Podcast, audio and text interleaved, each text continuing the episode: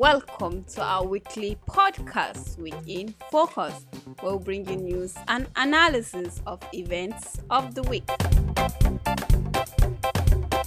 The military coup in Niger Republic is entering its third week, and calls for the return of democracy continue across the board. However, the ECOWAS Authority of Head of State and Government on thirtieth of July gave the Niger military a seven-day ultimatum to bring back constitutional order and reinstate President Mohamed Bazoum, who was ousted, back into office or face their consequences, including possible use of military force. This is the most talked about issue in Nigeria this week. Bofa Sunusi, a barrister, commentator, and my co-presenter is here with us to analyze the issues. Welcome, Boris. Thank you, Hadiza. Was this issue with a letter sent by President Bola Tinubu to the Senate regarding use of military force in Niger? So, um, President Bola Tinubu sent a letter seeking the approval of the Senate for military action and other sh- sanctions against uh, the military officers who have seized power in Niger Republic. Tinubu, in the letter, gave the military a seven-day ultimatum uh, to reinstate President Mohamed Bazoum or face uh, sanctions. Tinubu specifically asked the Senate to approve one, military buildup and deployment of personnel should the coup plotters refuse to cede power to Mohamed Bazoum.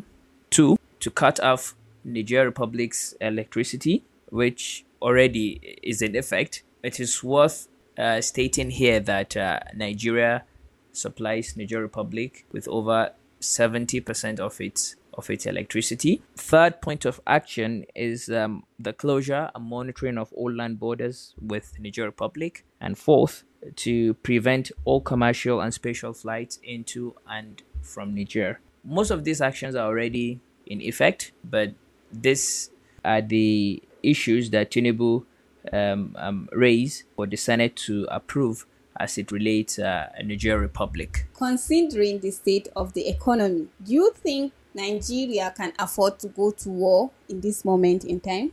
Um, so considering our fragile economy and all factors, in my opinion, this is possibly the worst time for Nigeria to plunge into war. Um, wars do not end in a day or two. Uh, one only has to look at the Russia-Ukraine crisis, which Um, remains unsolved for over a year now. War, in my opinion, will be a burden too heavy for Nigeria to bear in this moment in time, considering the situation that the country is in. Can you tell us your view on the use of force in Niger? Okay, so let me start by saying um, categorically and without mincing words that I'm against uh, military action. Although the Nigerian government has indicated that military action would only be used as the last resort, uh, I do believe that that should have that should have never been contemplated uh, to begin with. And also know that uh, the Niger Republic is not just sitting around waiting for Nigeria and the community to invade them. They're also readying themselves.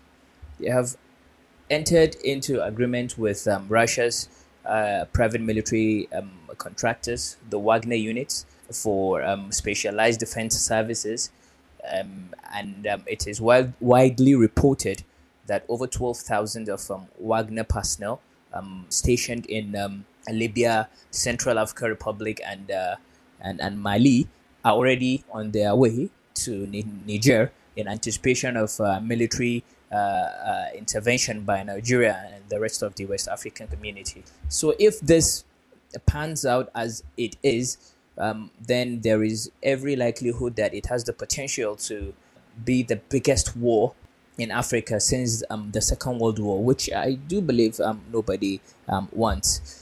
Look, I do understand from Nigerian perspective and the community, uh, the West African community, why the situation in Nigeria concerns them. But I believe that um, uh, uh, uh, uh, military action is not um, the solution to this to this problem. In Africa, um, we have seen the after effect of um, military action. We know they are huge. We know they are devastating. The continent is still reeling from the aftermath of the Libyan crisis, where military-grade weapons were used. And um, after the war, um, the weapons were used elsewhere in Nigeria, for instance. So my feeling about military action is that um, it is not the solution, um, and I and I will urge all parties involved to commit um, to uh, finding um, diplomatic solutions. So, Barrister, who in your view will stand to benefit in the likely event that war ensues? Okay, so in twenty twenty-two alone, Niger Republic um, covered um, over twenty-five percent of the uranium needs of uh, United States and the European Union. And these are countries that um, are actually in support of the military military intervention. Within that period, Niger was the largest exporter of uranium to the bloc after Kazakhstan. And now, more than ever, these countries are in dire, desperate need of uranium um, for nuclear energy uh, because of the situation in Russia. You know, after the war began in Russia, and, and Russia, by the way, was the largest exporter of uranium uh, to the bloc before the war. So when the war broke, relations were severed, and then uh, the Russian Federation no longer supplies um, uranium to the bloc. So they need Niger uh, for, you could argue, their own sustenance. So the way I see it, if a military action will benefit um, anyone, it will only benefit the global superpowers, um, while Nigeria and the rest of the African continent um, will be left to bear the brunt. Towards the end of past week, the president also submitted the second batch of the ministerial nominees to the Senate for confirmation. Share with us your thought about the list. Has it met your expectations? Uh, so, um, uh, when the when I was talking about the first list, I said the first list was underwhelming, and this one, the second list, is even more so. Uh, personally, I feel that uh, this list falls short of the standard we expect from a Nigerian president, Bola Tinubu in particular. We expected him to up, to uphold such lofty standards. But the list contains um, recycled politicians, five former governors, deputy governors, party loyalists, and then just two women in the new list, and then uh, no representation of the youth. I, I think the list is very, very underwhelming. Uh, but I would um, I, I would pray for them, all the nominees, to Uh, surprise me, because I would love to see that. I would want to be wrong about them. So I pray um, for them to uh, discharge their uh, responsibilities in their various offices uh, in the best way they can.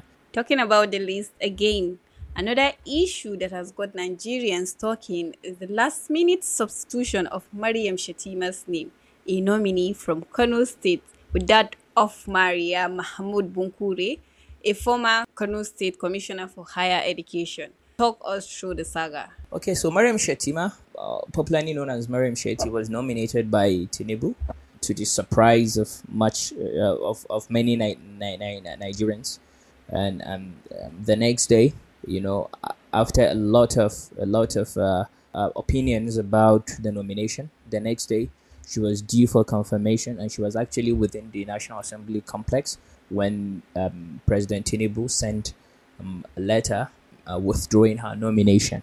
So that is what happened as regards Mariam Shettima. We do not know what happened in the background. We do not know the discussions that led to her nomination and her eventual substitution. What all Nigerians are talking about is uh, that uh, uh, probably, just maybe, this is an indication that uh, President Bola Tinubu is not prepared for the job, uh, because he had all the time in the world uh, uh, to consider all his options, to uh, consider all angles. He came up with the list, but after um, sort of uh, a public outcry, uh, he decided to withdraw uh, a nomination. Um, it's either Tinubu was trolling Nigerians when he nominated Mariam Shetty, or I would agree with some Ni- Ni- Nigerians that um, he is ill-prepared for the job. Thank you, Barrister Bofa. Well, that's all we have for today. But don't forget to check out w w w dot this poop dot com for the latest news. And you can always follow us on our Facebook, Twitter, and Instagram handles at This Poop. It's goodbye from me, Edizomisa Yusuf. Until next week.